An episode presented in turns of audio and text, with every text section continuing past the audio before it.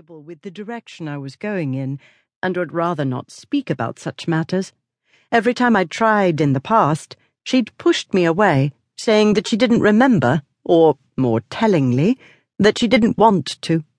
Her habit of bottling things up, never explaining anything, and keeping me in the dark was a pattern that had been repeated my entire life, so I feared that nothing much would change.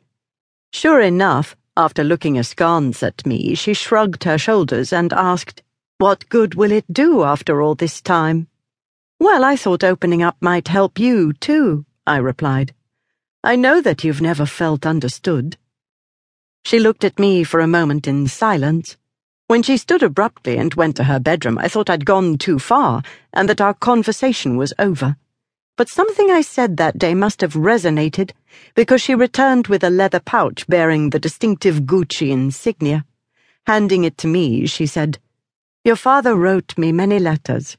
I kept them all. Here, I want to give them to you. Until that moment in that sun filled apartment, I had no idea that Papa had penned a single note to my mother. He lived his life at a gallop and I couldn't imagine when he'd have had time to write her so many lettere d'amore. Wisely, I held my tongue, unzipped the pouch, and pulled out a bundle of letters, some on blue airmail paper, some on hotel stationery, some typed or written in my father's distinctive hand, all of them in Italian the treasured archive of their courtship years between 1958 and 1961 was interspersed with telegrams from overseas. Why had she kept these for over 50 years?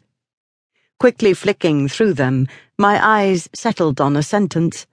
My treasure, my love, don't leave me. Do not destroy the very best part of my life. Do not push me away. This feeling is not just infatuation, but a vast and boundless love. I could hardly believe what I was reading. My mother watched me for a moment as I sifted through them, and then she rose to make some tea. They are such beautiful letters, she said softly from the doorway. Your father had a wonderful way with words. It was one of the things that first attracted me to him. Will you read them with me? I asked, but she raised her hand and shook her head.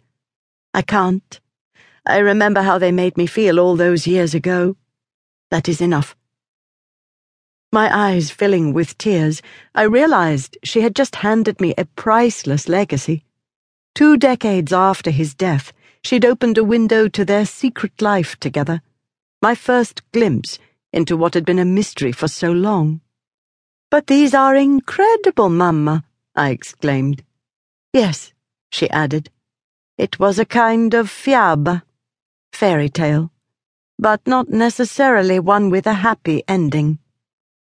Her gift marked the start of my quest to piece together the jigsaw of my parents' lives and ultimately of my own. My father's words sparked a thousand questions, many of which she agreed to answer over the next few years.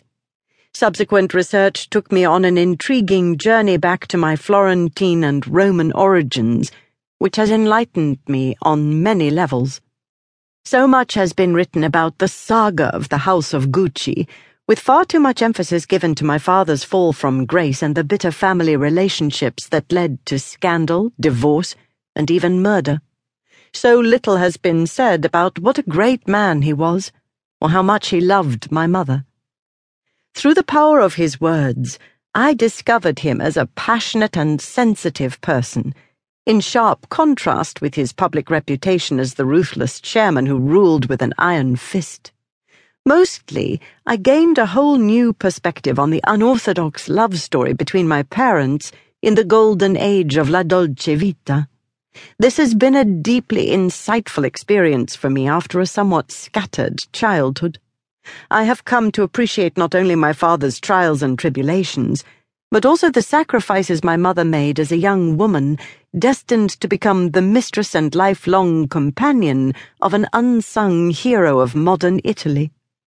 In the course of my pilgrimage, she has finally felt able to open up and show me the unseen Aldo Gucci, glimpses of whom I witnessed for myself only at the end of his life. There was a